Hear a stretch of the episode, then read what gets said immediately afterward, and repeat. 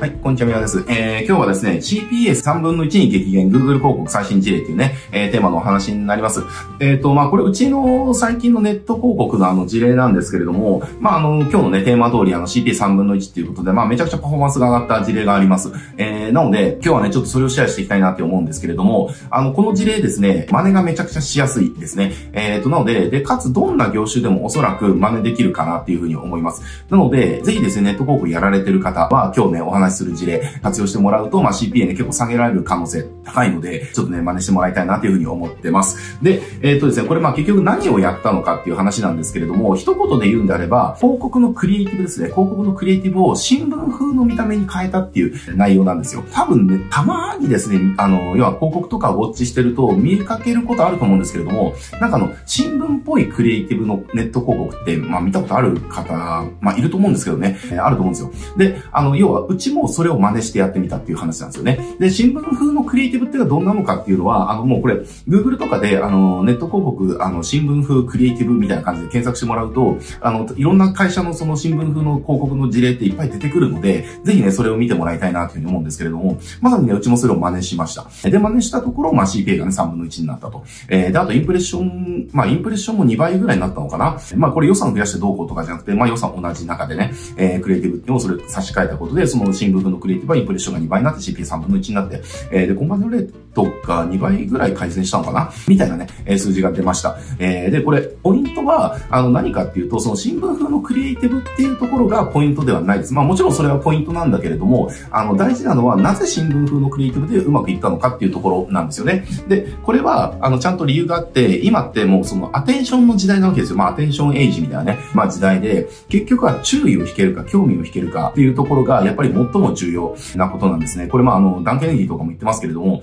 あなたの広告が売れないのは見られてないからだみたいなね、ことを言ってたりするんですけれども、これどういうことかっていうと、まあ今、その、なんだっけな、もうちょっと正確な数字覚えてないですけど、人は1日に何万っていう広告を目にするみたいな統計データがあったりだとか、だからもう日常的にその、まあテレビでもいいし、その街歩いてるなんか看板だとかね、そのポスターだとかチラシだとかもいいし、ね、今だったらタクシーとかね、どっかビルとか行ってもサイネージの広告も見かけるしみたいなね、電車乗ればそこにも広告があるしとか、ネット見ていけば、あの、もう至るところに広告だらけっていうところで、で、YouTube ね、この YouTube か見てても、こう、バンバン流れますよねっていう話。だからもう、我々って、そう、日常的にもう広告付けにされてるんですよ。だからもうその何秒に1回とかっていう割合で、えっと、日々広告をね、見てるっていう感じなんですね。で、その中で、じゃあ、記憶に残ってる広告とか、実際にじゃあ、クリックした広告とかってどのくらいの割合ありますかってなると、ほとんどないわけですね、割合で言うと。で、なぜなら、あの、要は、目の前に広告が出てきても、気づかずに通り過ぎちゃうんですよ。だから、アテンションが引けてないですね。だから、広告がめっちゃたくさんあるって中で、アテンション引こうと思ったら目立たなきゃいけないわけじゃないですか。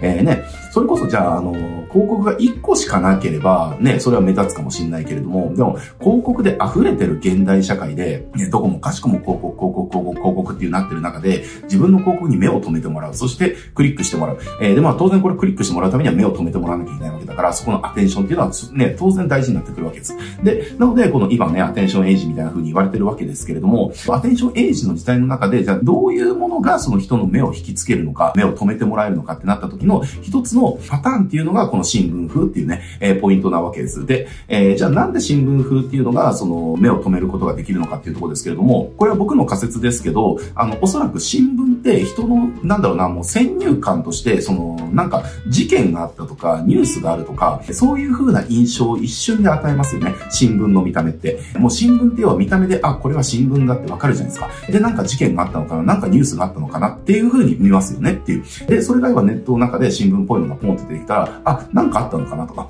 あ、どうしたんだろうとか、えー、要はそういう風な、えっ、ー、と、なんだろうな、思考の変化っていうのが、まあ、そう、新聞風の見た目の広告を見た瞬間に起こる。えー、だから新聞風の見た目っていうのは僕はアテンションがね、すごい引けるんじゃないかなっていう風に思うんですよ。だからこの原理を応用すると新聞風の見た目じゃなかったとしても、例えば週刊誌っぽい見た目とかっていうのも全然ありなわけですよね。週刊誌とかも、結局週刊誌の見た目ってもう一緒じゃないですか。まあ、ごちゃごちゃした感じの見た目とか見たら、あ、なんか、誰のなんかね、あの、ゴシップの記事が今度出るんだろうみたいなね、とかっていうふうに、まあそんな風に見ちゃいますよねっていう。だからその週刊誌っぽいやつとかもそうだし、あとはテレビのニュースキャスターがニュースを読み上げてる風な見た目っていうのかな。人がこうやってていて、なんかこのね、右上とかになんか、何々しで何、何、あの、何々事件発生とかね、えー、あったりだとか、なんかあるじゃないですか。で、あ、例えばああいう見た目とかっていうのも、あ、なんか事件あったのかなとか、なんかニュースニュースなのかなっていう風にまあ見るわけですよ。でだから、そこで目を止めてしまうっていうね、えー、ことが起きるわけですね。なので、この新聞風とか、その、週刊誌風とか、ニュース風の見た目っていうのは、人がね、もうそれを見た瞬間に、あ、何かあったのかなっていう風に、も